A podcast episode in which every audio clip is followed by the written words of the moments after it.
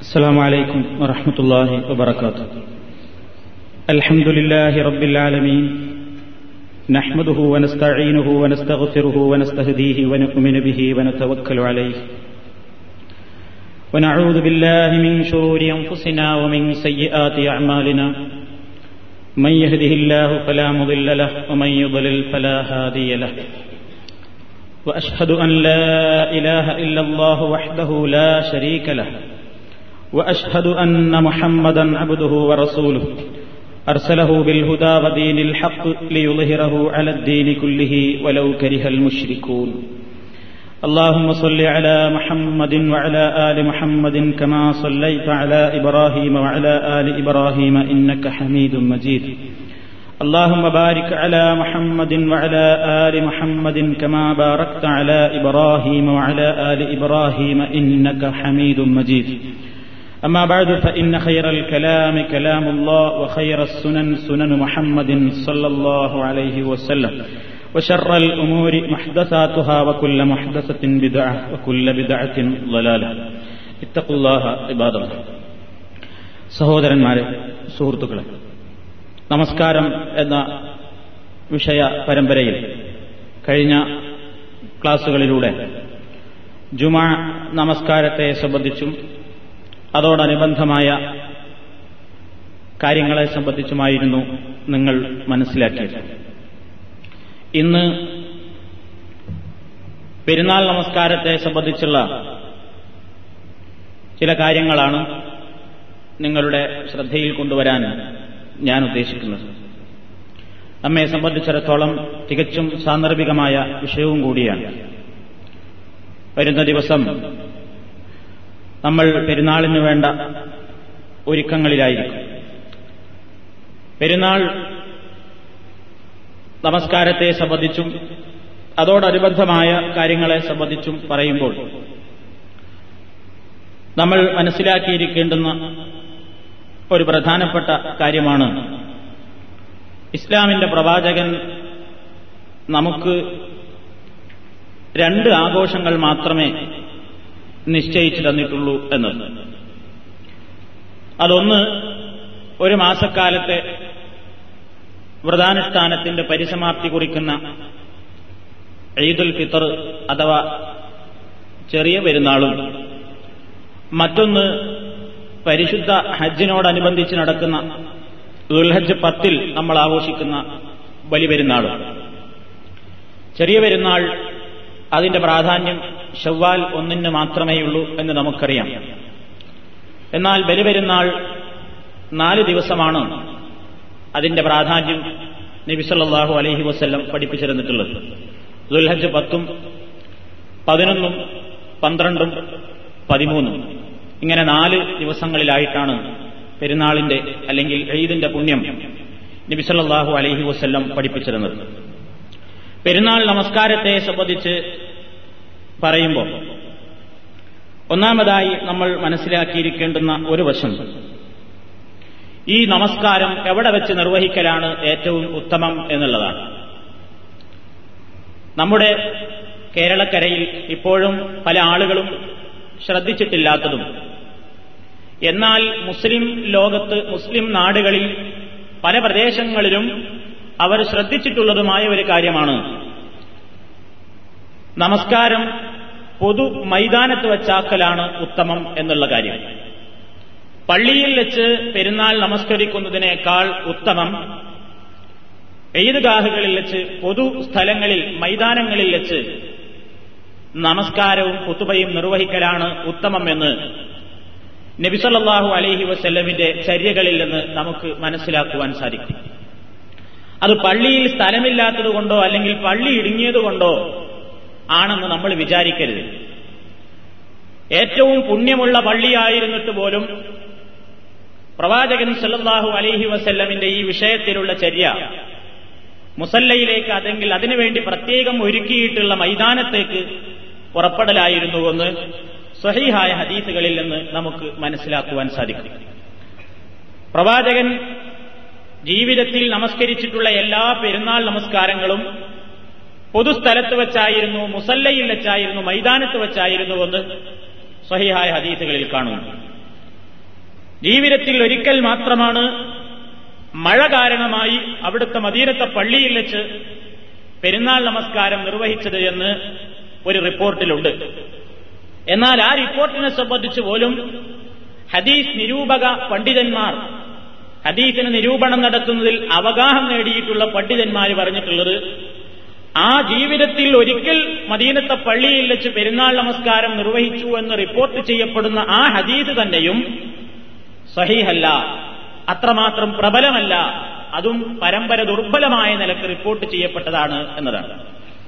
അപ്പൊ പ്രവാചകന്റെ ഈ വിഷയത്തിൽ സഹീഹായി പ്രവാചകനിൽ നിന്ന് റിപ്പോർട്ട് ചെയ്യപ്പെട്ടിട്ടുള്ളത് ബുഖാരിയിൽ കാണാം മുസ്ലിമിൽ കാണാം തിരുമതിയിലും അബൂദാബൂദിലും മറ്റ് സുനനുകളിലും സഹീഹായ ഹദീസുകൾ റിപ്പോർട്ട് ചെയ്യപ്പെടുന്ന മറ്റ് ഗ്രന്ഥങ്ങളിലുമൊക്കെ നമുക്ക് കാണാൻ സാധിക്കും. അബൂ സയ്യിദിൽ ഖുദരി റബിയല്ലാഹു തലാൻഹു എന്ന സഹാബി പറയുന്നു കാന റസൂലുള്ളാഹി സല്ലല്ലാഹു അലൈഹി വസല്ലം യഖ്റുജു യൗമൽ ഫിത്രി വൽ അദ്ഹ ഇലൽ മുസല്ല. നബി സല്ലല്ലാഹു അലൈഹി വസല്ലമിന്റെ ചര്യയായിരുന്നു. അവിടുന്ന് ഈദുൽ ഫിത്തറിനും ഈദുൽ അബഹക്കും മുസല്ലയിലേക്കായിരുന്നു പുറപ്പെട്ടിരുന്നത്. എന്നിട്ട് അവിടെ പോയിട്ട് ആദ്യമായി അദ്ദേഹം നമസ്കാരം നടത്തും.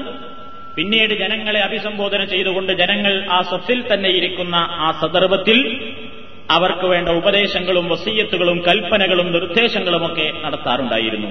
ഈ ഹദീസ് ബുഖാരിയിലുണ്ട് മുസ്ലിമിലുണ്ട് മറ്റ് സുനനുകളിലെല്ലാം നമുക്ക് കാണാൻ സാധിക്കും.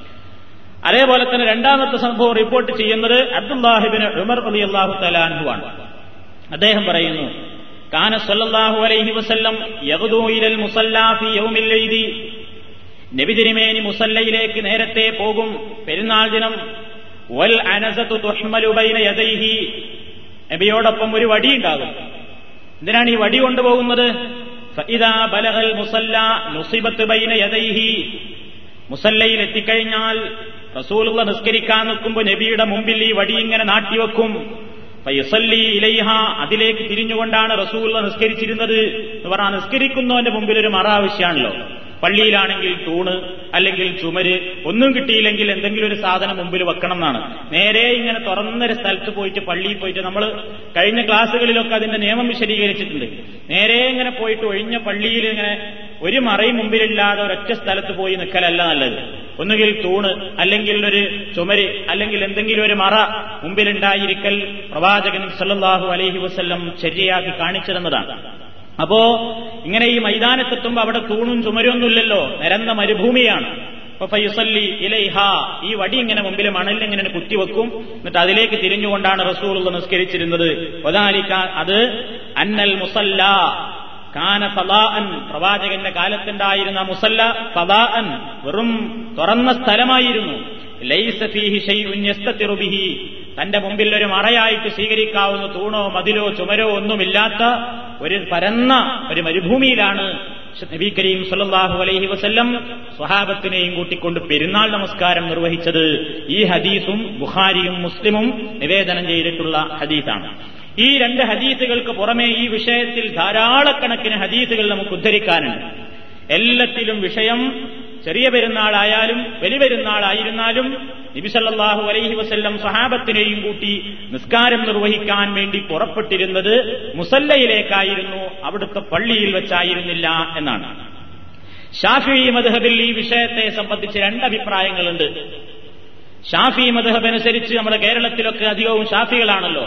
അവരാണ് മൈതാനത്ത് പോകാൻ കൂട്ടാക്കാത്ത വിഭാഗക്കാർ എന്നാൽ ഷാഫി മദ്ഹബിൽ തന്നെയും ഈ വിഷയത്തിൽ രണ്ടഭിപ്രായമുണ്ട് എന്ന് നമ്മൾ മനസ്സിലാക്കണം.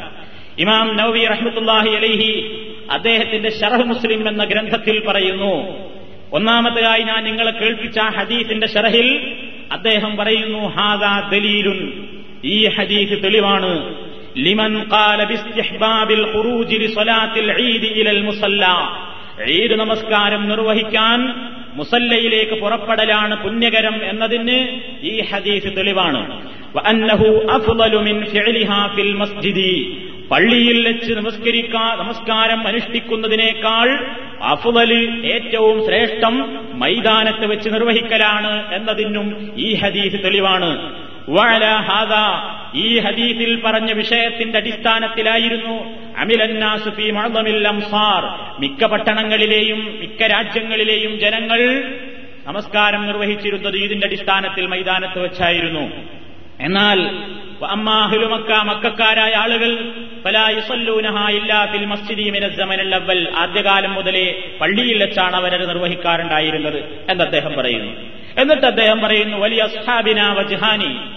നമ്മുടെ അനുയായികൾക്ക് ഈ വിഷയത്തിൽ രണ്ട് വീക്ഷണങ്ങളുണ്ട്. ആരാ പറയുന്നത്?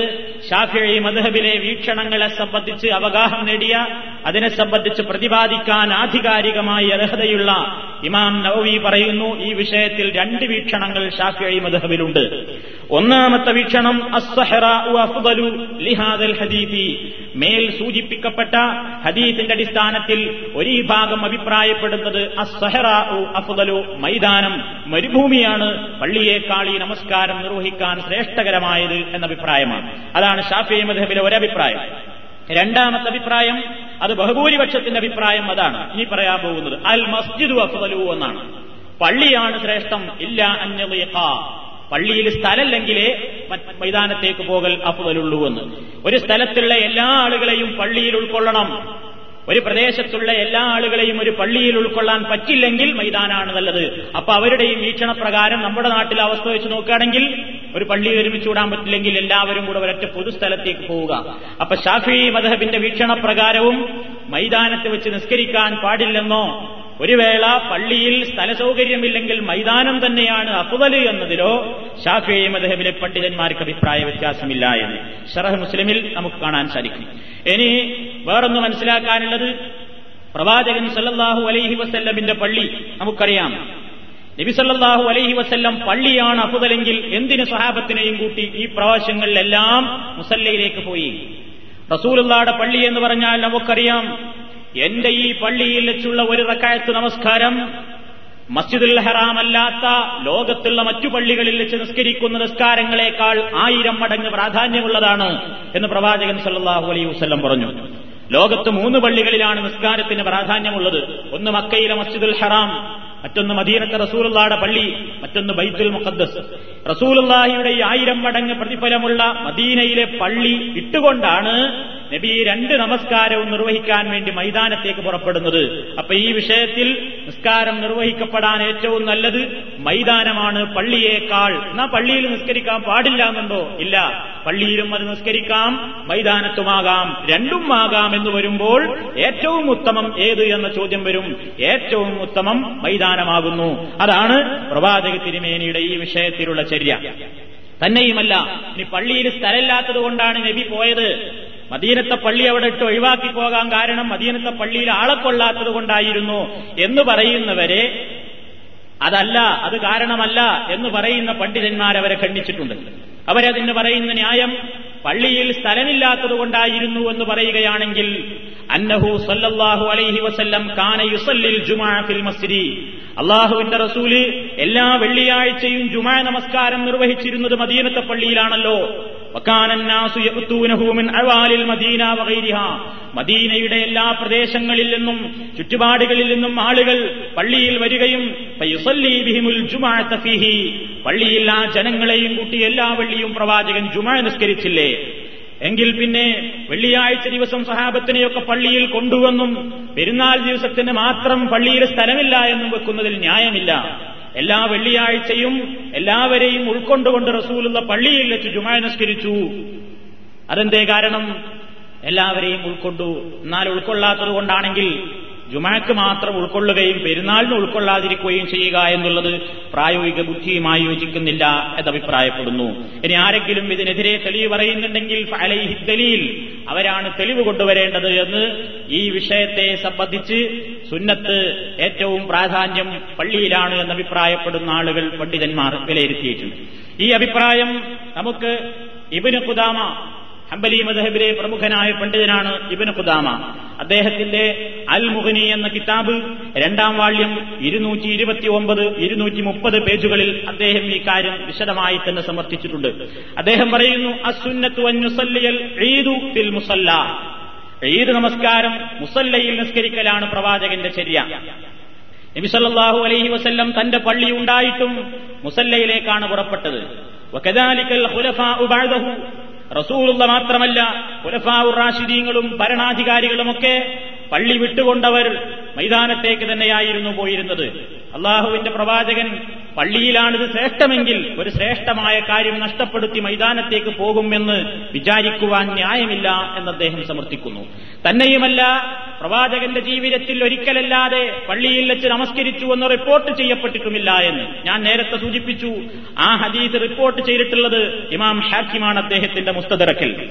ആ ഹദീസിനെ സംബന്ധിച്ച് തന്നെ പണ്ഡിതന്മാര് വിലയിരുത്തിയിട്ടുള്ളത് അത് ദുർബലമായ ഹദീസാണ് എന്നാണ്. ഇനി സംഭവിച്ചിട്ടുണ്ടെങ്കിൽ തന്നെ ജീവിതത്തിൽ മഴ കാരണമായി ഒരിക്കൽ മാത്രമാണ് മദീനത്തെ പള്ളിയിൽ വെച്ച് പെരുന്നാൾ നിസ്കാരം നിർവഹിച്ചിട്ടുള്ളത്. അതല്ലാത്ത എല്ലാ നിസ്കാരങ്ങളും എല്ലാ വർഷവും പെരുന്നാൾ നിസ്കാരം റസൂലുള്ള നിസ്കരിച്ചത് മൈതാനത്താണ് എന്ന വിഷയത്തിൽ ഒരഭിപ്രായ വ്യത്യാസവും മുസ്ലിം ലോകത്ത് നിലവിലില്ല.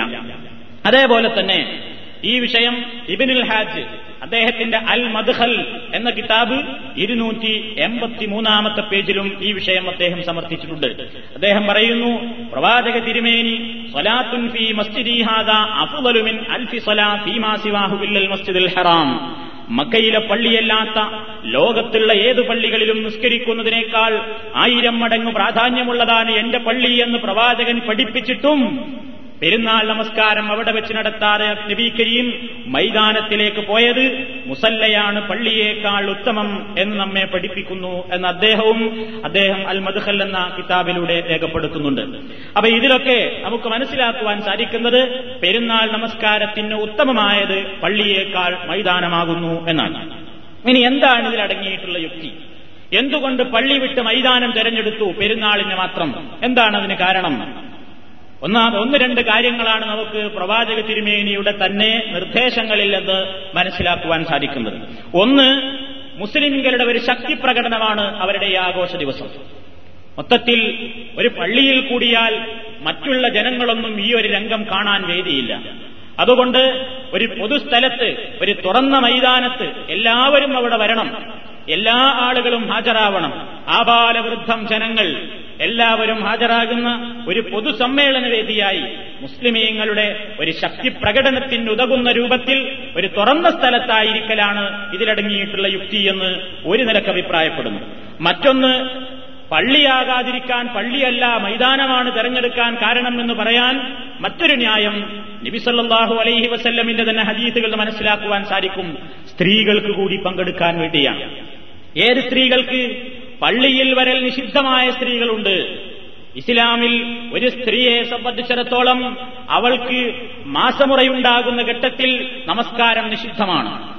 പള്ളിയിൽ പ്രവേശിക്കൽ നിഷിദ്ധമാണ്. അതല്ലാത്ത സന്ദർഭങ്ങളിൽ അവൾക്ക് പള്ളിയിൽ ജമാഴത്തിനും ജുമാഴക്കും തറാവീഹിനും മറ്റു കാര്യങ്ങൾക്കുമൊക്കെ വരാം പങ്കെടുക്കാം. എന്നാൽ പെരുന്നാളിന്റെ ഈ വിഷയത്തിൽ മറ്റുള്ള വിഷയങ്ങളിൽ നിന്ന് വ്യത്യസ്തമായി നബിസല്ലാഹു അലൈഹി വസല്ലം സ്ത്രീകളോട് ശക്തമായ നിർദ്ദേശങ്ങളാണ് നടത്തിയിട്ടുള്ളത് നമുക്ക് കാണാൻ സാധിക്കും ഉമ്മുഅത്തിയാഹു തലാൻഹ പറയുന്നു സഹാബ വനിതയാണ് അമറന റസൂലുള്ളാഹി സ്വല്ലല്ലാഹു അലൈഹി വസല്ലം അൻ നുഖ്രിജഹുന്ന ഫിൽ ഫിത്രി വൽ അദ്ഹ العواتق والحيض وذوات الخدور فأما الحيض فيعتزلن الصلاة ويشهدن الخير ودعوة المسلمين قلت يا رسول الله إحدانا لا يكون لها جلباب قال لتلبسها أختها من جلبابها ഈ ഹദീസ് ബുഖാരി റിപ്പോർട്ട് ചെയ്തിട്ടുണ്ട് മുസ്ലിമിലുണ്ട് അഹമ്മദിലുണ്ട് അബൂദാബൂദിലുണ്ട് തിരുമതിയിലുണ്ട് നസായിലുണ്ട് ഇബിന് മാജയിലുണ്ട്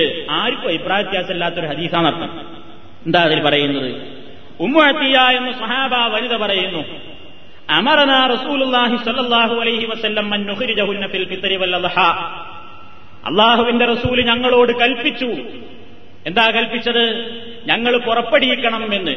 ആരെയൊക്കെ പുറപ്പെടിയിച്ചു കൊണ്ടുവരണം? അൽ അവാത്തിക പദവാത്തിൽ ഹുദൂർ. അന്തപ്പുരങ്ങളിൽ അടങ്ങിയിരിക്കുന്ന അതല്ലെങ്കിൽ സാധാരണ പുറത്തിറങ്ങാറില്ലാത്ത തരുണികളെയും യുവതികളെയും എല്ലാ പ്രായത്തിലുള്ള സ്ത്രീകളെയും മാത്രമല്ല വൽ ഹൈവകാരികളായ ഹൈവകാരികളായ സ്ത്രീകളെ വരെ മുസല്ലയിലേക്ക് പുറപ്പെടിയിച്ചു കൊണ്ടുവരാൻ അള്ളാഹുവിന്റെ റസൂൽ ഞങ്ങളോട് കൽപ്പന നടത്തിയെന്ന് സുഹാബ വനിത ഉമ്മുഴത്തിയാർന്നി അള്ളാഹു തലാന്ന് പറയുന്നു. എന്നിട്ട് അവർ പറയുന്നു ഋതുമതികളായ സ്ത്രീകൾ നിസ്കാര സമയത്ത് അവർ വിട്ടു നിൽക്കണം. മൈതാനത്ത് അവർ വന്നിട്ട് മറ്റുള്ളവർ നിസ്കരിക്കുമ്പോൾ അവരെ ബാക്കിൽ നിൽക്കാം. വയശഹദിന അവർ സാക്ഷികളാവട്ടെ. അൽ ഹൈറ ആ നല്ല സദസ്സിൽ. നന്മയിൽ അവരും സാക്ഷികളാവട്ടെ. ഒതാഴ്വത്തൽ മുസ്ലിമീൻ. മുസ്ലിമീങ്ങൾ അവിടെ വെച്ച് നടത്തുന്ന പ്രാർത്ഥനകളിൽ അവരും പങ്കുചേരട്ടെ എന്ന്. കൊൽത്തു ഉമ്മാഹു പറയുന്നു നബി ഇത് പറഞ്ഞപ്പോ ഞാൻ ചോദിച്ചു യാ റസൂലല്ല അള്ളാഹുവിന്റെ പ്രവാചകരെ യഹ്ദാന ഞങ്ങളിലുള്ള ചിലർക്ക് ലായക്കൂലുലഹ ശരിയായ രൂപത്തിലുള്ള ഇസ്ലാമിക പർദ്ധ സ്വീകരിക്കാൻ തക്ക രൂപത്തിലുള്ള ശേഷിയില്ലാത്ത പർദ്ധയില്ലാത്ത സ്ത്രീകളുണ്ട്. അവരെന്ത് ചെയ്യണം? ഇസ്ലാമിക വേഷം ധരിച്ചിട്ടല്ലേ മുസല്ലയിലേക്ക് പോകേണ്ടത്? അതിനുള്ള വേഷം ധരിക്കാൻ കഴിവില്ലാത്ത പെണ്ണുങ്ങളുണ്ട് ഞങ്ങളുടെ കൂട്ടത്തിൽ എന്ത് വേണം? റസൂല്ല പറഞ്ഞു നാ പിന്നെ വീട്ടിൽ നിസ്കരിച്ചോ? നാ പിന്നെ വീട്ടിൽ കൂടിക്കോ എന്ന് പറഞ്ഞില്ല.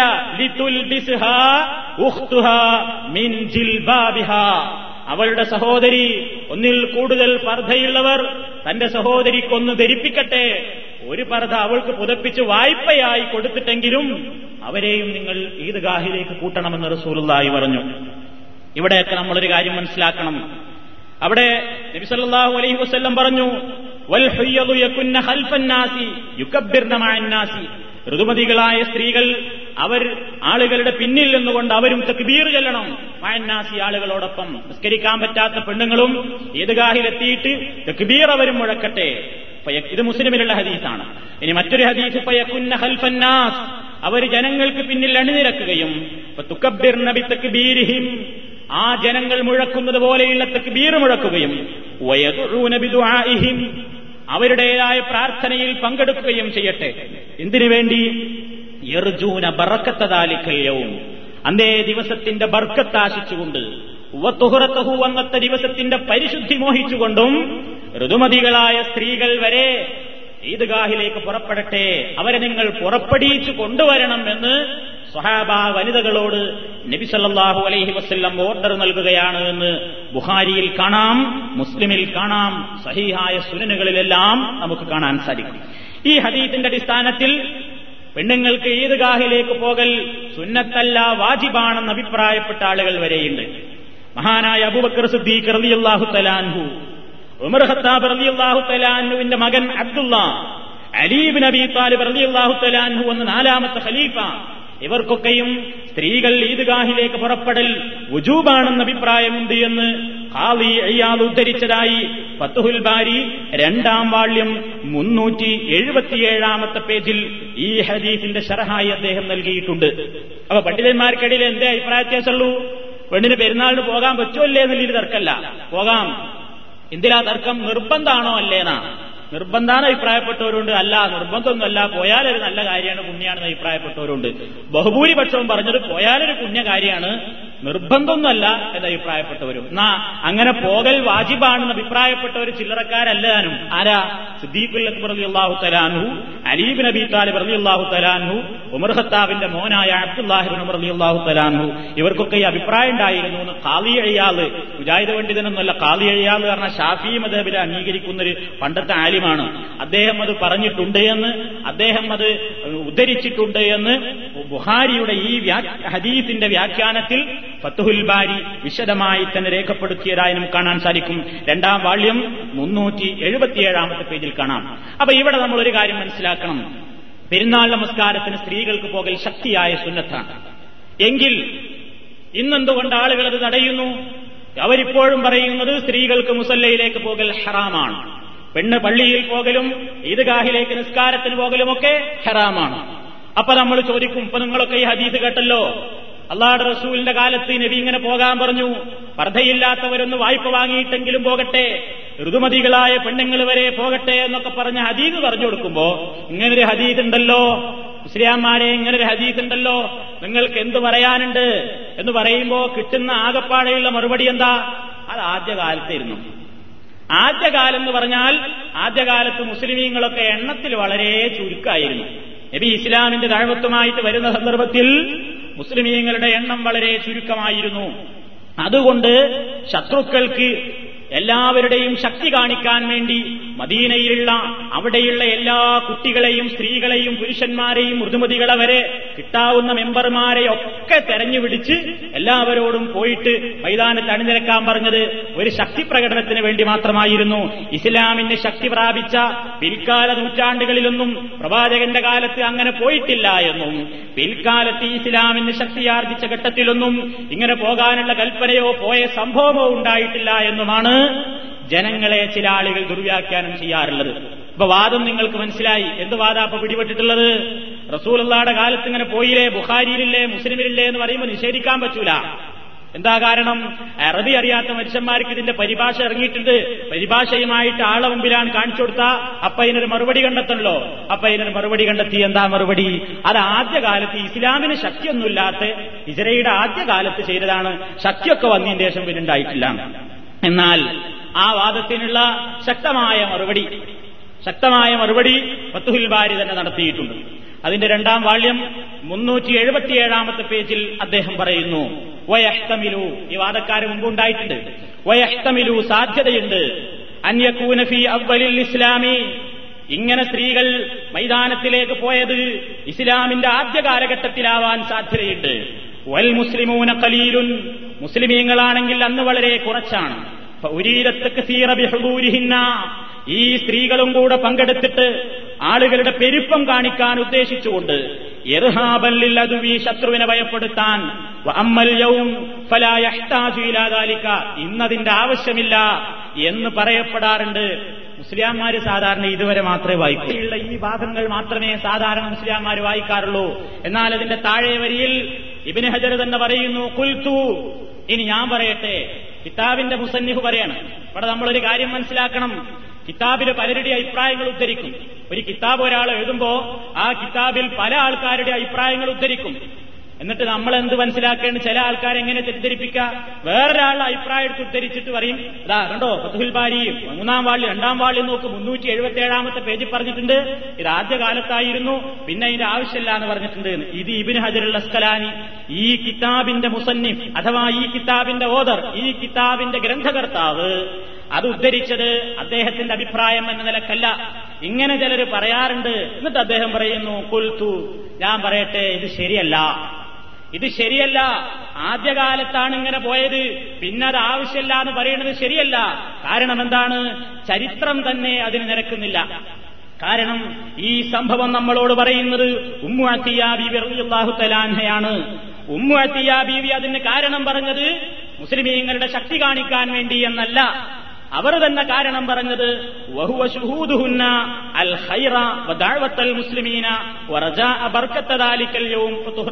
എന്നാണ്.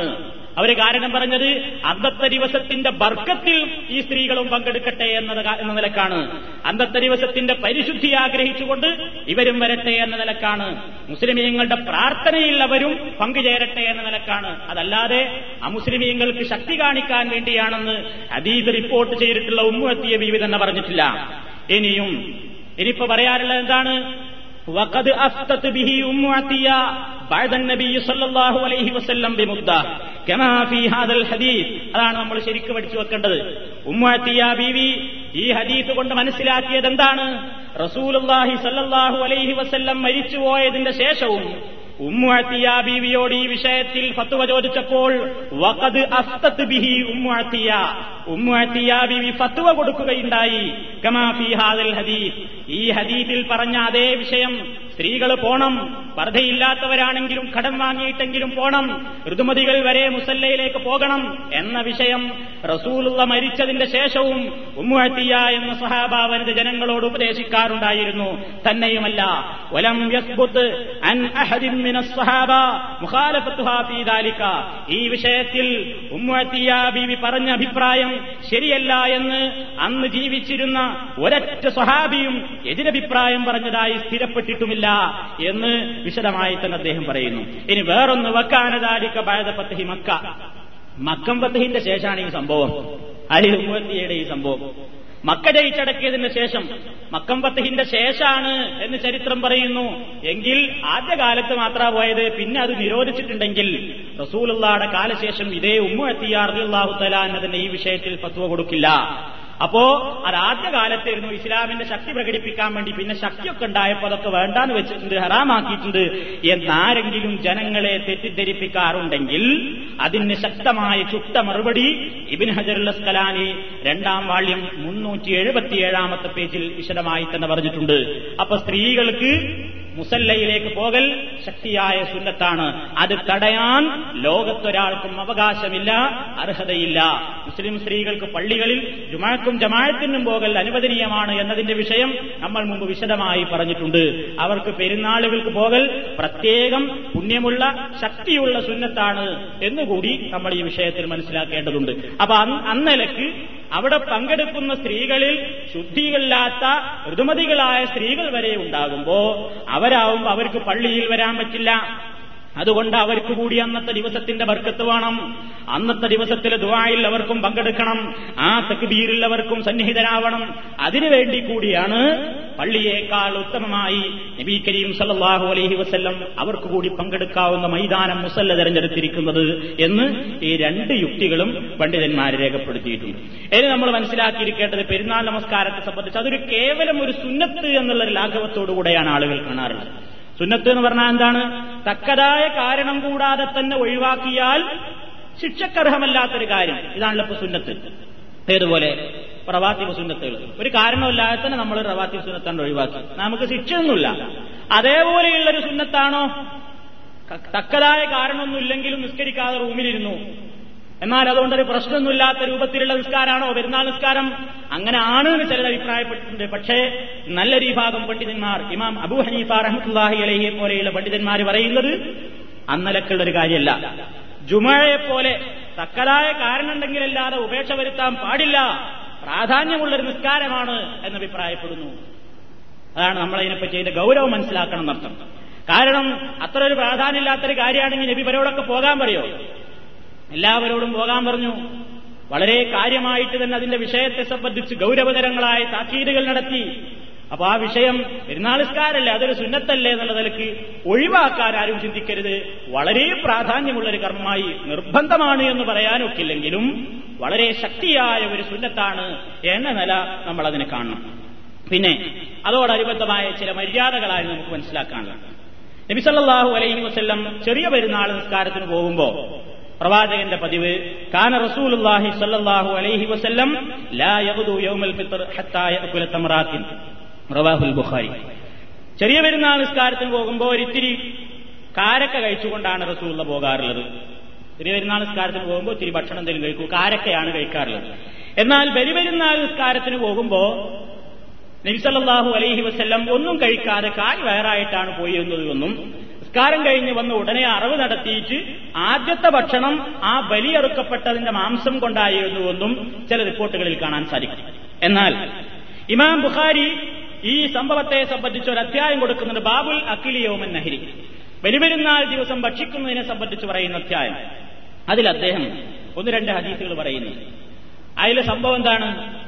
ഒരു സഹാബി നബിയോട് വന്നിട്ട് പറഞ്ഞു ഇവരില്ലായിരുന്നു നബിയെ നിസ്കാരം കഴിഞ്ഞിട്ട് ആ അറക്കേണ്ടതെന്ന് എനിക്കറിയില്ല ഞാൻ നിസ്കാരത്തിന്റെ മുമ്പ് ഞാൻ പണി കഴിച്ചു പോന്നിട്ടുണ്ട്. കഴിച്ചു എന്ന് മാത്രമല്ല അറവും കഴിച്ചതിന് ഭക്ഷണവും കഴിച്ചിട്ടപ്പോ ഞാൻ വരുന്നത് നിസ്കാരത്തിൽ കയറും. അപ്പൊ നബി പറഞ്ഞു അത് പാടില്ല. അറവ് എന്ന് പറഞ്ഞാൽ ബലിയർത്തിമത്തിന്റെ അറവാകണമെങ്കിൽ നിസ്കാരം കഴിഞ്ഞ് എന്നിട്ട് ഇറക്കാൻ പാടുള്ളൂ. എന്നേ നബി ഉപദേശിച്ചുള്ളൂ. അത് മാത്രമേ പറഞ്ഞുള്ളൂ. അറിവിന്റെ സമയം തെച്ചീനെ പറഞ്ഞുള്ളൂ. എന്നാ ഈ ഭക്ഷണം കഴിച്ചതിനെ പറ്റി സഹാബിനോട് നബി ഒന്നും ഉപദേശിച്ചില്ല. അപ്പൊ അതുകൊണ്ട് ഇമാം ബുഖാരി ഉദ്ധരി ഉദ്ദേശിക്കുന്നത് എന്താണ്? ചെറിയ പെരുന്നാൾ വലിയ പെരുന്നാൾ ദിവസം ഒന്നും കഴിക്കാതെ പോകലാണ് സുന്നത്ത് എന്ന് പറയാൻ സഹിയായ തെളിവൊന്നുമില്ല എന്നാണ് അദ്ദേഹം പറയുന്നത്. അത്ര പ്രബലമായ സഹിയായ അതീതുകളൊന്നും ബലിപെരുന്നാൾ ദിവസം ഒന്നും കഴിക്കാതെ പോകലാണ് സുന്നത്ത് എന്നതിലേക്കില്ല എന്ന്. അത് ആ ഹദീസുകളൊക്കെ പരിശോധിച്ചതിന് ശേഷം ഇമാം ബുഖാരി അതാണ് ഉദ്ദേശിച്ചിട്ടുള്ളത് എന്ന് പറഞ്ഞിട്ട് ഇനി ഇങ്ങനെ പെരുന്നാളിന് പോകുന്നതിന്റെ മുമ്പൊന്നും ഭക്ഷണം കഴിക്കാതെ പോകലാണ് നല്ലത് എന്ന് ഉദ്ധരിക്കപ്പെടുന്ന ചില ഹദീസുകളെപ്പറ്റി പറഞ്ഞ ശേഷം ഇബിൻ ഹജർ അസ്കലാനി പറയുന്നു ആ വിഷയത്തിൽ വന്നിട്ടുള്ള മൂന്ന് ഹദീസുകളുണ്ട്. ആ മൂന്ന് ഹദീസിനെ സംബന്ധിച്ചും മക്കാലുൻ വിമർശനുണ്ട്. വിമർശനുണ്ട്. എന്നാൽ ബഹുഭൂരിപക്ഷം കർമ്മശാസ്ത്ര പണ്ഡിതന്മാർ പറയുന്നത് എന്താണ്? വലിയ പെരുന്നാൾ സ്കാരത്തിന് മുമ്പ് ഒന്നും കഴിക്കാതെ പോകലാണ് സുന്നത്ത് എന്നാണ്. എന്നാൽ ഹദീസിൽ അതിന് പ്രാമാണികമായി സ്വീകരിക്കപ്പെടാവുന്ന അത്ര കണിശമായ ഒരു നിയമമാണത് എന്ന് മനസ്സിലാക്കപ്പെടാവുന്ന തെളിവൊന്നും ചെറിയ പെരുന്നാളിന് പോകുമ്പോൾ എന്തെങ്കിലും കഴിച്ചു പോകുന്നത് സഹിയായ രീതിയിൽ സ്ഥിരപ്പെട്ടിട്ടുണ്ട്. എന്നാൽ ബലിപെരുന്നാളിന് നമ്മൾ എങ്ങനെ ആയിരുന്നാലും ഒന്നും കഴിക്കാതെ തന്നെയാണ് നിസ്കരിക്കാൻ പോകേണ്ടത് എന്നതിന് അത്ര വലിയ പ്രബലമായ തെളിവില്ല എന്നാണ് അഭിപ്രായപ്പെടുന്നത്. എന്നാൽ ഇബിന് അഹമ്മദ് ബിൻ ഹംബൽ ഹംബലി മദഹബിന്റെ ഇമാമായ അഹമ്മദ് ബിൻ ഹംബൽ റളിയല്ലാഹു തലാഹു ഇത് പറയുന്നത് അദ്ദേഹം പറയുന്നത് വക്കത് ഹസ്സസ അഹമ്മദ് ബിൻ ഹംബൽ. അദ്ദേഹത്തെ സംബന്ധിച്ച് നെയ്രുൽ ഔത്താറിന്റെ കർത്താവ് പറയുന്നത് വക്കത് ഹസ്സസ അഹമ്മദ് ബിൻ ഹംബൽ ഇസ്തിഹബാബു ബിമൻ ലഹു ഇങ്ങനെ പോകൽ ആർക്കാണ് സുന്നത്ത്? ബലിയർക്കാൻ ഉദ്ദേശിക്കുന്ന ഒരാൾ. ഉദുഹിയത്തർക്കാൻ ഒരാൾക്ക് നീയത്തുണ്ടെങ്കിൽ അങ്ങനത്തെ ആൾ എന്താണ് വേണ്ടത്? ഒന്നും കഴിക്കാതെ നിസ്കാരത്തിന് പോയിട്ട് അയാൾ തിരിച്ചു വന്നിട്ട് അറവ് നടത്തിയിട്ട് ആദ്യത്തെ ഭക്ഷണം അയാളുടെ ഉലൂഹ്യത്തിന്റെ മാംസത്തിൽ നിന്ന് കഴിക്കണം. അങ്ങനെ ഒരു ഉദുഹിയത്തെടുക്കാനുള്ള ഉദ്ദേശമില്ലാത്ത ആൾക്ക് പോലും ഉലൂഹ്യത്ത് മാംസം കിട്ടാൻ സാധ്യതയില്ലാത്ത ആളെ സംബന്ധിച്ചിടത്തോളം അങ്ങനെ ഒരു പ്രത്യേക നിയമമൊന്നുമില്ല എന്ന അഭിപ്രായത്തിലാണ്. ഏതായാലും നമ്മൾ സാധാരണ കേട്ടുവരാറുള്ളത് ചെറിയ പെരുന്നാളിന് പോകുമ്പോൾ എന്തെങ്കിലും ഭക്ഷണം കഴിച്ചു പോകൽ സുന്നത്താണ്. അത് സ്ഥിരപ്പെട്ടിട്ടുണ്ട്.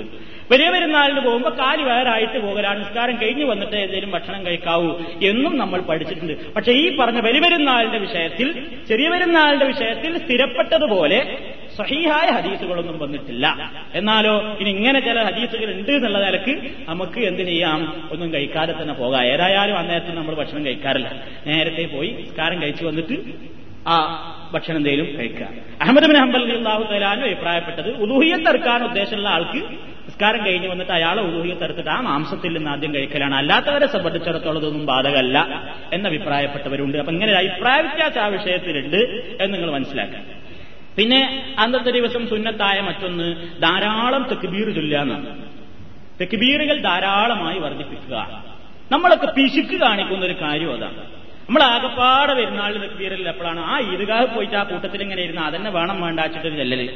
ഏഹ് എന്നാൽ സ്വഹാബത്തൊന്നും അങ്ങനെ ആയിരുന്നില്ല. അങ്ങാടികൾ പ്രകമ്പനം കൊള്ളുന്ന ശബ്ദത്തിലായിരുന്നു അവരൊക്കെ തെക്കുബീർ ചൊല്ലിയിരുന്നത് എന്നാണ്. നമുക്കൊരാൾ കേൾക്കുന്നുണ്ടെങ്കിൽ തന്നെ നമുക്ക് വഷളത്തരാണ്. ഏയ് അപ്പം കേൾക്കാൻ ചെയ്തിട്ടുണ്ടെങ്കിൽ തന്നെ അതിങ്ങനെ പുറത്തേക്ക് കേൾക്കാതെ ഇങ്ങനെ ചൊല്ലിക്കൂട്ടും നമ്മൾ അതന്നെ മുസല്ലിയിൽ പോയിരുന്നിട്ട് അവിടെ ഇങ്ങനെ ഏതായാലും ഒരാൾ ഇങ്ങനെ അനൗൺസ് ചെയ്യുന്നുണ്ടാവും പിന്നെ പ്രത്യേകിച്ച് പണിയൊന്നുമില്ല. കൂട്ടത്തിൽ അങ്ങനെ ചൊല്ലിക്കൊടുത്താൽ മതി. നമ്മൾ അറിയാതെ അങ്ങനെ ചൊല്ലുന്ന അങ്ങനെയൊന്നും പോരാനാണ് തെക്കുബീറിന്റെ വിഷയത്തിൽ وكان ابن عمر وابو هريره رضي الله تعالى عنهما അബ്ദുല്ലാഹിബിൻ ഉമറും അബൂഹുറൈറ റളിയല്ലാഹു തലാൻഹു ഒക്കെ യഹുറുജാനിയില സൂഖി അങ്ങാടിയിലേക്ക് അവരാണ് പുറപ്പെടും ഫി അയ്യാമിൽ അശ്രി ദുൽഹജിന്റെ ആദ്യത്തെ പത്ത് ദിവസങ്ങളിലും യുക്കബിറാനി അവർ തക്ബീർ ചെല്ലും യുക്കബിറുന്നാസുബി തക്ബീരിഹിമാ അവരോടൊപ്പം ജനങ്ങളും തക്ബീർ ചെല്ലും അപ്പൊ ഈ പെരുന്നാളിന്റെ അന്ന് മാത്രമേ തക്ബീർ ചെല്ലാവുന്നൊന്നുമില്ല വലിയ പെരുന്നാളിന്റെ തക്ബീർ പതിമൂന്ന് ദിവസവും ചൊല്ലാനാ നമുക്ക് മനസ്സിലാക്കാവുന്നത് പതിമൂന്ന് ദിവസവും തക്ബീർ ചൊല്ലാം സഹാബത്ത് അങ്ങനെ ചൊല്ലിയിട്ടുണ്ട്. ആണുങ്ങൾക്ക് മാത്രാണോ? അല്ല പെണ്ണുങ്ങൾക്കുമുണ്ട്. ഖൽഫ അബാന ഉസ്മാൻ അഫ്ഫാൻ അബ്ദുൽ അസീസ് ഫിൽ ബുഖാരി. ബുഖാരി പറയുന്നു സ്ത്രീകളായിരുന്നു യുക്കബ്ബിർന അവരും തക്ബീർ ചൊല്ലിയിരുന്നു. ഖൽഫ Aban bin Usman bin Affan. Usman bin അഫ്ഫാന്റെ മോന്റെ പേരാണ് അബ്ബാൻ. അബ്ബാൻ റളിയല്ലാഹു അൻഹു. ഉമർ ബിൻ അബ്ദുൽ അസീസ് മറ്റൊരു ഭരണാധികാരിയാണ്. അയ്യാമുത്ത ശരീഖിന്റെ രാത്രികളിൽ അഥവാ ദുൽഹജ് പത്തിന്റെ രാവ് അല്ല പതിനൊന്നിന്റെ രാവ് പന്ത്രണ്ടിന്റെ രാവ് പതിമൂന്നിന്റെ രാവ് ഈ രാവുകളിലൊക്കെ റിജാലി പുരുഷന്മാരോടൊപ്പം ഈ പെണ്ണുങ്ങളും കബീർ ചൊല്ലിയിരുന്നു. എവിടെ? എവിടെ ബീർ ചൊല്ലിയത്? ഫിൽ മസ്ജിദിൽ പള്ളിയിലെ. പള്ളിയിൽ ബീർ ചൊല്ലിയിരുന്നു. ഒരു വെടിക്ക് ഇപ്പൊ നമുക്ക് രണ്ട് പക്ഷിയാ. ഒരു വെടിക്ക് രണ്ട് പക്ഷി പെണ്ണുങ്ങൾക്ക് തെക്കുബീർ ചൊല്ലാനും കിട്ടി. അതന്നെ വീട്ടിന്റെ ഉള്ളിന്റെ ഉള്ളിന്റെ ഉള്ളിന്റെ ഉള്ളിലല്ല ബിൽ മസ്തിരി പള്ളിയിൽ വെച്ച് പല പുരുഷന്മാരോടൊപ്പം അവർ തെക്കുബീർ ചൊല്ലി ആരാ ചെല്ലണത്? ചില്ലറക്കാരല്ല. ചില്ലറക്കാരല്ല. ഉസ്മാൻ ബിൻ അഫ്ഫാന്റെ മകന്റെ കൂടെ അതേപോലെ തന്നെ ഉമർ ബിൻ അബ്ദുൽ അസീദിന്റെ കൂടെയൊക്കെ അക്കാലത്തുള്ള പെണ്ണുങ്ങളാണ് തക്ബീർ ചെല്ലുന്നത്. ഇജാബിന്റെ ആയത്തും ഇറങ്ങി അള്ളാഹുടെ റസൂലും മരിച്ചുപോയി സിദ്ദീഖുൽ അക്ബറിന്റെയും ഭരണം കഴിഞ്ഞ് അമവിയ ഖലീഫടൊക്കെ കാലത്ത് ഗവർണറായിരുന്ന മനുഷ്യനാണ് ആര്? അബ്ദുൽ മലിക് ബിൻ മർവാന്റെ ഒക്കെ കാലത്ത് ഗവർണറായി തീർന്നിട്ടുണ്ട് ആര്? അബ്ബാൻ എന്ന് പറയുന്ന മനുഷ്യൻ. ഇവരൊന്നും ചില്ലറക്കാരല്ല. നല്ലവരായ മനുഷ്യന്മാരായിരുന്നു. പെണ്ണുങ്ങൾ ഇങ്ങനെ തെക്കിബീർ പള്ളിയിൽ വന്ന് ചെല്ലുമ്പോൾ പോ പെണ്ണേ നിങ്ങൾക്ക് നിങ്ങളുടെ വീടിന്റെ ഉള്ളിന്റെ ഉള്ളാണ് നല്ലത്. പെണ്ണുങ്ങൾ സ്ത്രീകൾ പള്ളിയിലേക്ക് പോകലൊക്കെ വഹാബികളുടെ ഏർപ്പാടാണ്. അതൊക്കെ നിങ്ങളതൊന്നും ചെയ്യരുത്. നമ്മളൊക്കെ സുജമായത്തിന്റെ ആളുകളാണ്. നിങ്ങളൊക്കെ വയലിനോ ഉറൂസിനോ ഒക്കെ പോയിക്കോളി. ഇങ്ങോട്ട് വരണ്ടാന്ന് പറഞ്ഞിട്ട് ആറ്റിപ്പായിച്ചിട്ടില്ല അവർ പള്ളിയിൽ നിന്ന് അസലായിട്ട് തെക്കുബീർ ചൊല്ലി. അതിനവർക്ക് അവിടെ സൗകര്യം ഉണ്ടായിരുന്നു. നമ്മളോ നമ്മൾ പറയണത് പോയാ ഹറാമാ. അത് ഹറാമാണെന്ന് അഭിപ്രായപ്പെടുന്നു.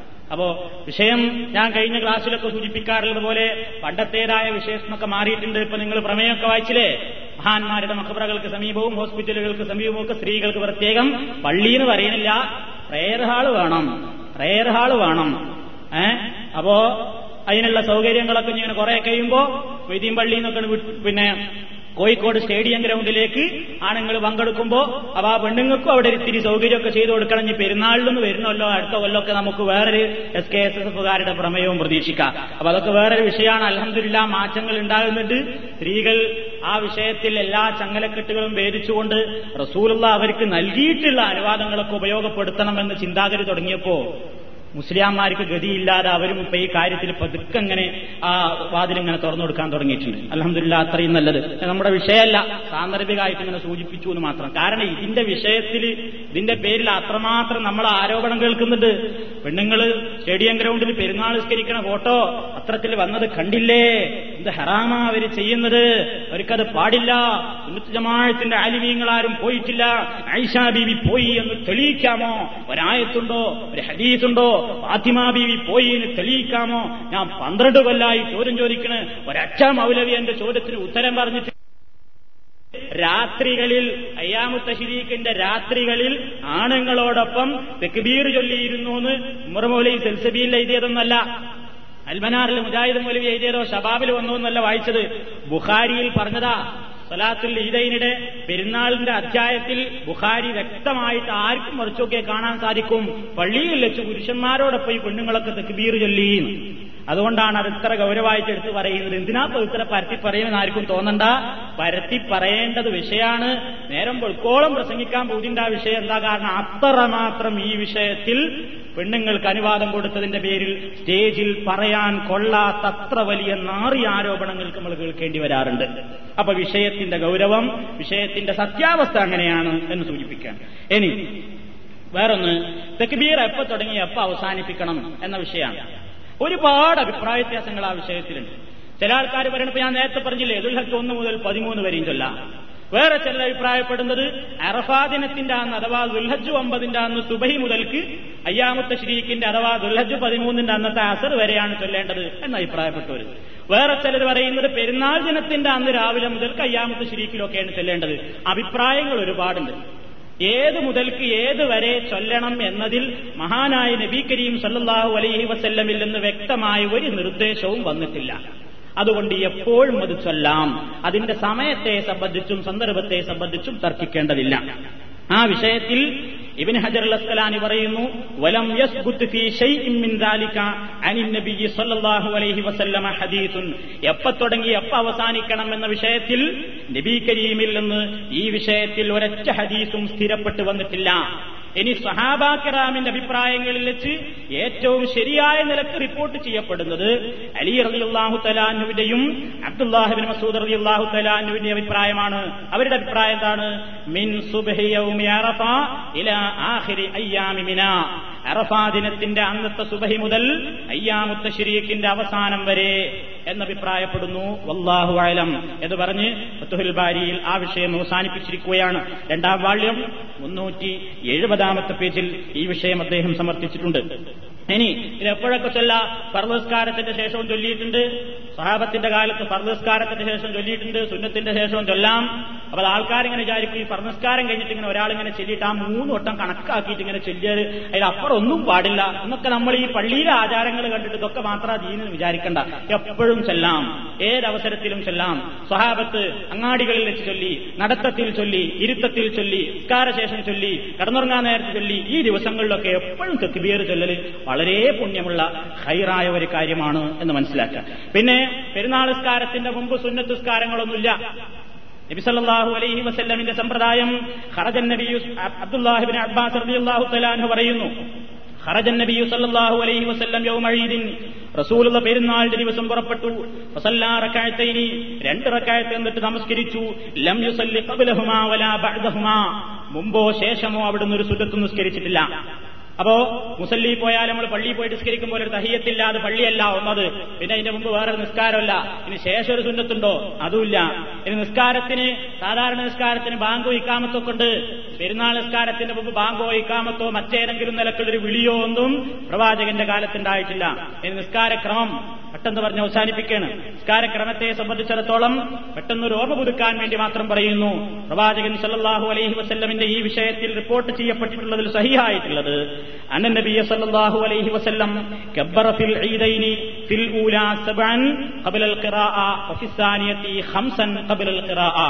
അറിയാവുന്നതുപോലെ ഒന്നാമത്തെ തക്ബീർ ഒന്നാമത്തെ റക്കായത്തിൽ ഫാത്തിഹ ഓടുന്നതിന്റെ മുമ്പ് ഏഴ് തക്ബീറുകളും രണ്ടാമത്തെ റക്കായത്തിൽ ഓടുന്നതിന്റെ മുമ്പ് അഞ്ച് തക്ബീറുമാണ് പെരുന്നാൾ നിസ്കാരം എന്ന്. അപ്പൊ ഈ തക്ബീറുകൾ ഇങ്ങനെ അള്ളാഹു അക്ബർ. ഒരു ഇത്തിരി നേരം ഇങ്ങനെ ശാന്തമായിട്ട് നിൽക്കുക. ഈ തക്ബീറുകൾക്കിടയിൽ എന്താണ് ചൊല്ലേണ്ടത്? പലരും പല അഭിപ്രായം പറഞ്ഞിട്ടുണ്ട്.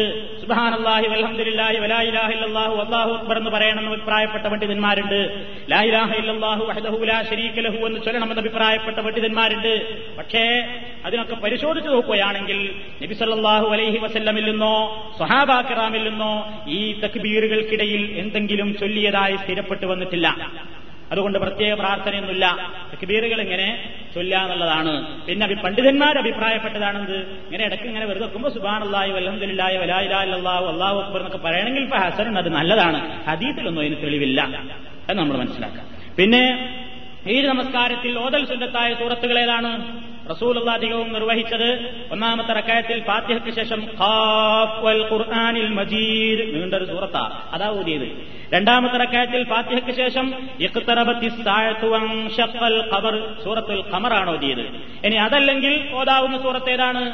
ജുമായയെ പോലെ തന്നെ ഒന്നാമത്തെ റക്കായത്തിൽ ഫാത്തിഹയ്ക്ക് ശേഷം സബ്ബിഹിസ്മ റബ്ബിക്കൽ അയലയും രണ്ടാമത്തെ റക്കായത്തിൽ ഫാത്തിഹയ്ക്ക് ശേഷം ഹല്ലത്താക്ക ഹദീസുൽ ഹാഷിയ എന്നുള്ള സൂറത്ത്. അത് കഴിഞ്ഞാലാണ് കുത്തുബ മറ്റുള്ളതിന്റെ അപേക്ഷിച്ച് പെരുന്നാളിന്റെ പ്രത്യേകത നിസ്കാരം കഴിഞ്ഞിട്ടാണ് കുത്തുബ അപ്പൊ ആൾക്കാരൊക്കെ എഴുന്നേറ്റ് ഓടും. ഓരോരുത്തർ ഇങ്ങനെ വേഗം വേഗം പോകും. അത് സദസ്ഥലം കോലപ്പെടുത്തലാണ്. സ്വഹാബത്തിന്റെ ഈ വിഷയത്തിലുള്ള ചര്യ റസൂലുള്ള മിമ്പറിൽ നിന്നാൽ റസൂലുള്ള പ്രസംഗിക്കാൻ നിന്നാൽ വന്നാസു ജുലൂസുന്നലാ സുഖൂഫിഹിം. വന്നാസു ജനങ്ങൾ ജുലൂസുൻ അവർ ഇരിക്കും അലാ സുഹൂഫിഹിം അവരുടെ സ്വത്ത് തന്നെ. അവിടെ തന്നെ ഇരിക്കലാണ് നല്ലത്. നമ്മൾ ആ പുണ്യോ ആ ദുഴയോ ഒക്കെ കഴിഞ്ഞിട്ടാണ് നമ്മൾ എന്ത് ചെയ്യേണ്ടത്? പോരേണ്ടത് പിന്നെ പെരുന്നാൾ ദിവസത്തിന്റെ മറ്റൊരു ചര്യ വഴി വ്യത്യസ്തമാക്കാറുണ്ടായിരുന്നു. നമുക്ക് കഴിയുന്നുണ്ടെങ്കിൽ അങ്ങനെ ചെയ്യാം. നബി പെരുന്നാൾ നിസ്കാരത്തിന് പോകുമ്പോൾ ഒരു വഴിക്ക് പോകും. തിരിച്ചു വരുമ്പോ വേറൊരു വഴിക്കാണ് നബി സല്ലാഹു അലൈഹി വസ്ല്ലം തിരിച്ചു പോരാറുണ്ടായിരുന്നത് എന്ന് ബുഹാരിയിൽ കാണാം മുസ്ലിമിൽ കാണാം അഹമ്മദിൽ കാണാം തിരുമതിയിൽ കാണാം. എന്താ അതിലടങ്ങിയ യുക്തി? എന്താ ഈ രണ്ട് വഴിക്ക് മാറി മാറി വരുന്നത്? നമുക്കറിഞ്ഞൂടാ. ഒരുപാട് അഭിപ്രായങ്ങൾ നിങ്ങൾ പറഞ്ഞിട്ടുണ്ട്. അതാ അതുകൊണ്ടാണ് അത് ഇതുകൊണ്ടാണ് എന്നൊക്കെ പറഞ്ഞു ഫത്തുഹുൽ ബാരിയുടെ ഈ ഗ്രന്ഥത്തിന്റെ കർത്താവായി ബിൻഹജർ അൽ അസ്കലാനിൽ എന്ന് പറയുന്നത് ഇജിത്തമാലി മിൻഹ അക്സറവിന് ശരീന കൗലൻ എനിക്കെന്നെ ഒരു ഇരുപതോളം അഭിപ്രായങ്ങൾ ആ വിഷയത്തിൽ കിട്ടിയിട്ടുണ്ട്. ആ ഇരുപത് അഭിപ്രായം അദ്ദേഹം ഈ കിതാബിൽ പറയുന്നുണ്ട്. അതിന് പല അഭിപ്രായങ്ങളുണ്ട്. ഒരു ഭാഗം പറയുന്നത് രണ്ട് ഭാഗത്തും മലക്കുകൾ ഉണ്ടാവും. അവരുടെയൊക്കെ ആ പുണ്യം കിട്ടാൻ വേണ്ടിയിട്ടാണ്. വേറെ ഈ പറയുന്നത് രണ്ട് ഭാഗത്തും നമ്മൾ ആൾക്കാർ കണ്ടുമുട്ടപ്പോ എല്ലാവർക്കും അസ്ലാം വലൈക്കും പറയലോ. വേറെ ചിലർ പറയുന്നത് രണ്ട് ഭാഗത്തുള്ള ശത്രുക്കൾ നമ്മൾ ശക്തി കാണട്ടെ എന്ന നിലക്കാണ്. വേറെ ചിലർ പറയുന്നത് അതൊന്നുമല്ല അതിൽ നമുക്ക് മനസ്സിലാകാത്ത വേറെ എന്തൊക്കെ യുക്തിയുണ്ട്. ഇങ്ങനെ പത്തിരുപതോളം അഭിപ്രായങ്ങൾ. ഈ അഭിപ്രായം ഒന്നും ഏതാ ശരി എന്ന് പറയാൻ മാത്രം നബിയിൽ നിന്ന് ഒരു തെളിവും വന്നിട്ടില്ല. എന്നാ ഇതൊക്കെ ആയിരിക്കാം. ഈ പറഞ്ഞ അഭിപ്രായങ്ങളൊക്കെ ആകാൻ സാധ്യതയുണ്ട് എന്ന് പറഞ്ഞിട്ട് ഇബിൻ ഹജർ അസ്കലാനി ആ ഇരുപത് അഭിപ്രായം പറഞ്ഞിട്ട് ആ ചർച്ചയുടെ അവസാനിപ്പിച്ചിരിക്കുക അപ്പൊ അതിലുള്ള യുക്തി എന്താണെന്ന് ഇപ്പൊ നമ്മൾ പരിചയം ശരിയാവില്ല സാധിക്കുന്നുണ്ടെങ്കിൽ മുസല്ലയിലേക്ക് ഒരു വഴി പോകാൻ മറ്റൊരു വഴിയിൽ തിരിച്ചു വരിക. അതൊരു ഹൈറാണ് അതൊരു പുണ്യമാണ്. റസൂലുള്ള നമുക്ക് പഠിപ്പിച്ചു തന്നിട്ടുള്ള ഒരു തത്വമാണ്. ഇത്രയും കാര്യങ്ങളാണ് പെരുന്നാളിനോടനുബന്ധിച്ച് നമുക്ക് മനസ്സിലാക്കുവാനുള്ളത്. ഇനി ഒന്ന് രണ്ട് ചോദ്യങ്ങളുണ്ട്. ഒന്ന് നാട്ടിൽ ബലി കൊടുക്കുവാൻ നീയത്തുള്ളപ്പോൾ ഇവിടെയുള്ളവർ എങ്ങനെയാണ് ഭക്ഷണം കഴിക്കേണ്ടത്? അതിൽ ഞാൻ പറഞ്ഞത് ഒരു വലിയൊരു മസലാക്കണ്ടെന്ന് ഇപ്പൊ ഇവിടുത്തെ ആര് കാര്യമായിട്ട് ചർച്ച ചെയ്തത്. അങ്ങനെ ഒരു സുന്നത്തില്ല അങ്ങനെ ഒരു പ്രബലതല്ല. അത് അഹമ്മദ് ബിൻ ഹംബൽ തലാൻ അഭിപ്രായപ്പെട്ടതാണ്. നബിയിൽ നിന്ന് വരെ ഇങ്ങനെ ഉദൂഹിയത്ത് അടുത്ത് അതൊക്കെ തിന്നു കഴിഞ്ഞൊരു മനുഷ്യനോട് ഉദൂഹിയത്തിന്റെ നേരം തെറ്റിനെ പറഞ്ഞുള്ളൂ. ഈ തിന്നത് കുഴപ്പമായി നബി പറഞ്ഞിട്ടില്ല നമ്മൾ പറഞ്ഞില്ലേ? അതുകൊണ്ട് അത് ഒരു കാര്യമായിട്ടൊരു മസലയായിട്ട് നമ്മൾ തല പുകഞ്ഞ് ആലോചിക്കേണ്ടതില്ല. നാട്ടിൽ എത്ര ആൾ ആരെങ്കിലും അറുക്കാണ്ടെങ്കിൽ അതിപ്പോ തന്നെ അറുക്കുവന് അതിന് വേണ്ട നെയ്യത്തുകൾ ഇപ്പൊ തന്നെ ചെയ്തിട്ട് വേണ്ട കാര്യങ്ങൾ ചെയ്താൽ മതി. ഈ മസലൊന്നും അത്ര കാര്യമാക്കേണ്ടതില്ല. രണ്ടാമത്തത് തെക്ബീർ ചൊല്ലിക്കൊണ്ടിരിക്കുമ്പോൾ കൈ കെട്ടണമോ? കൈ കെട്ടണം. അള്ളാഹു അക്ബർ. അള്ളാഹു അക്ബർ. എന്നിങ്ങനെ തെക്ബീർ ചൊല്ലിക്കൊണ്ടിരിക്കുമ്പോൾ കൈ കെട്ടേണ്ടതുണ്ട്. ഇനി ഇതിൽ ആർക്കും സംശയമൊന്നുമില്ലല്ലോ. അപ്പൊ ഈ വിഷയോടെ അവസാനിപ്പിക്കുകയാണ് പെരുന്നാൾ സംബന്ധമായി മൊത്തത്തിൽ പറയാനുള്ള കാര്യങ്ങളൊക്കെ പറഞ്ഞിട്ടുണ്ട് അള്ളാഹു സുബാനുഭൂത്താല ശരിയായ രൂപത്തിൽ ഈ പെരുന്നാൾ നമസ്കാരം നിർവഹിച്ച് അന്നത്തെ ദിവസത്തെ പുണ്യം നേടി അനുഗ്രഹീതരാകുന്ന പാപമോചിതരാകുന്ന ആളുകളുടെ കൂട്ടത്തിൽ നമ്മെ എല്ലാവരെയും ഉൾപ്പെടുത്തുമാറാകട്ടെ اللهم ربنا تقبل منا انك انت السميع العليم ربنا هب لنا من ازواجنا وذرياتنا قرة اعين واجعلنا للمتقين اماما ربنا اصرف عنا عذاب جهنم ان عذابها كان غراما إنها ساءت مستقرا ومقاما. اللهم أعز الإسلام والمسلمين وأذل الشرك والمشركين. ربنا اغفر لنا ولإخواننا الذين سبقونا بالإيمان. ولا تجعل في قلوبنا غلا للذين آمنوا. ربنا إنك رؤوف رحيم. ربنا لا تؤاخذنا إن نسينا أو أخطأنا. وآخر دعوانا أن الحمد لله رب العالمين. والسلام عليكم ورحمة الله وبركاته.